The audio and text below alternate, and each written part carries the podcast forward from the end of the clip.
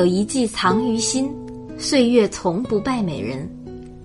大家好，欢迎收听《美人心计》，我是文姬老师。每一对恋人走入婚姻殿堂以前，都要先过父母这一关。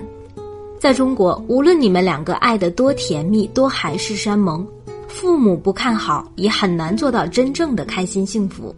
所以，第一次见父母，给对方父母留下什么样的印象？往往决定你们走入婚姻的顺利程度。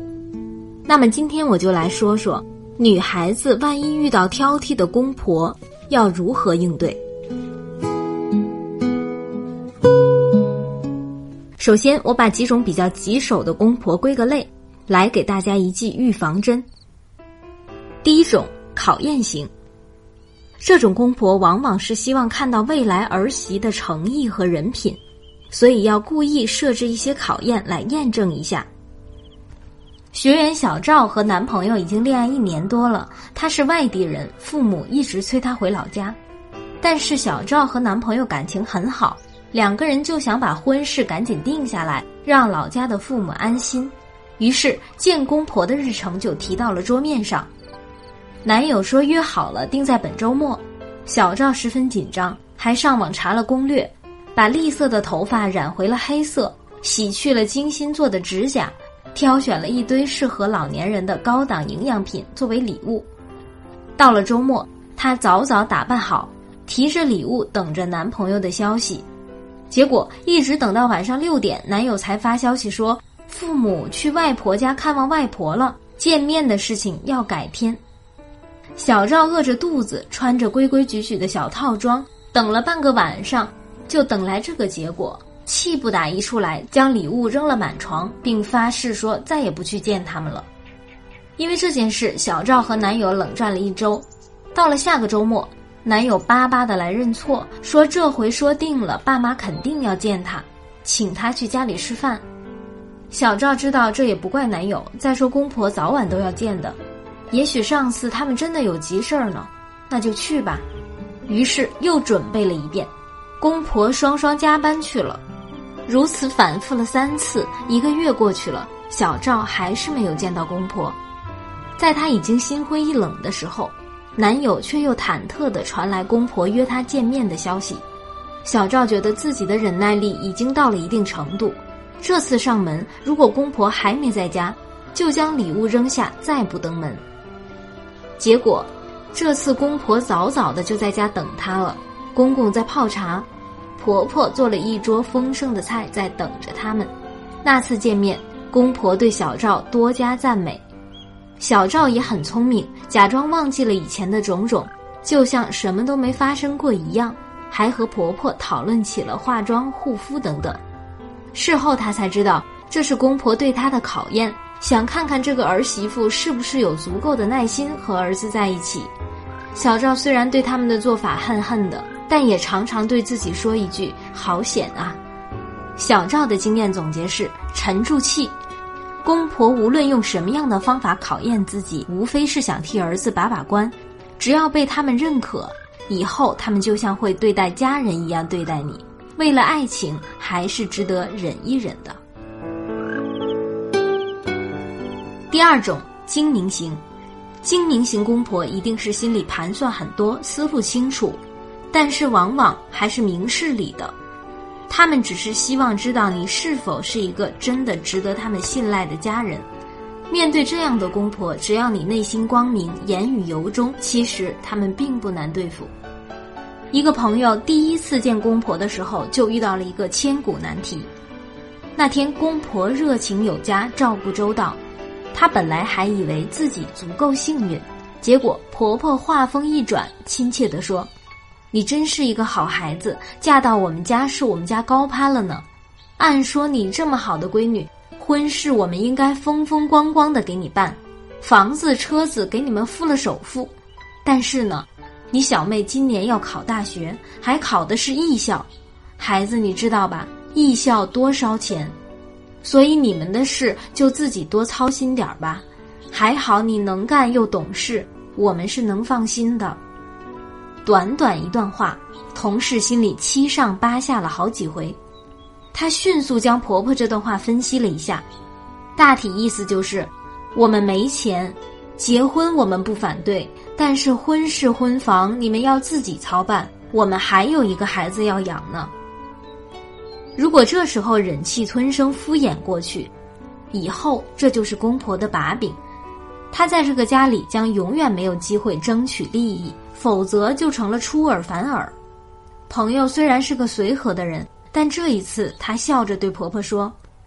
阿姨，您说的对，我们都长大了，这些事要自己操心的，我们不会啃老。你们喜欢怎样养老就怎样养老好了。和疼爱的小女儿一起住，我们能理解；和我们一起住呢，也挺好的。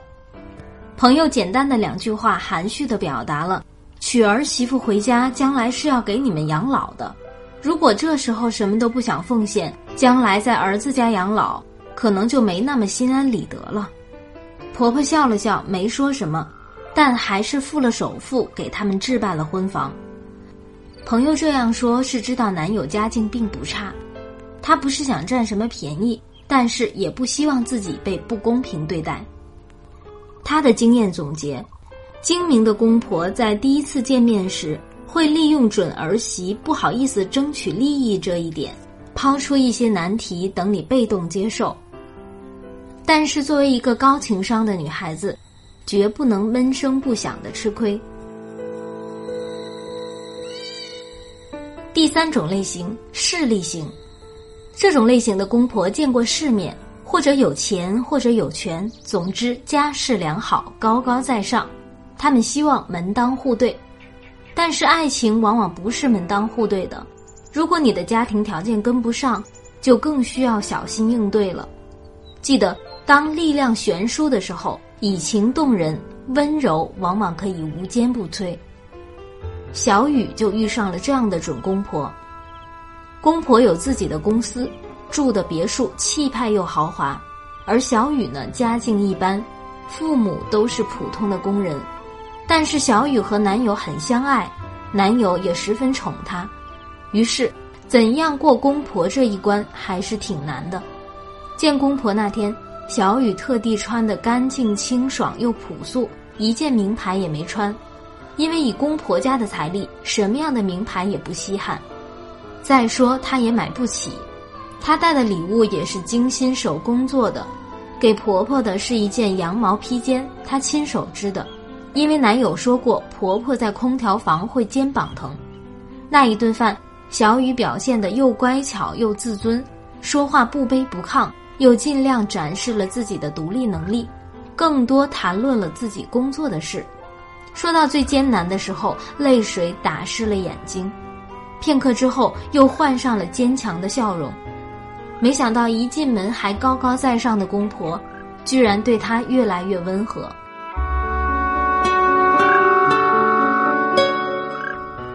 见公婆之前，一定要先清楚公婆是哪种类型。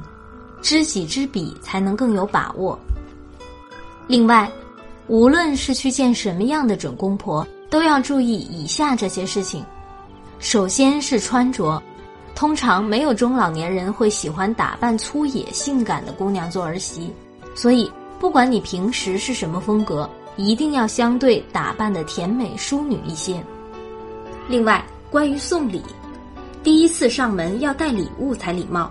送礼要记住三点：一要买比自己的承受能力稍微高一点点的礼物，代表诚意；二礼物不要让男友提，要自己提着，证明你很独立。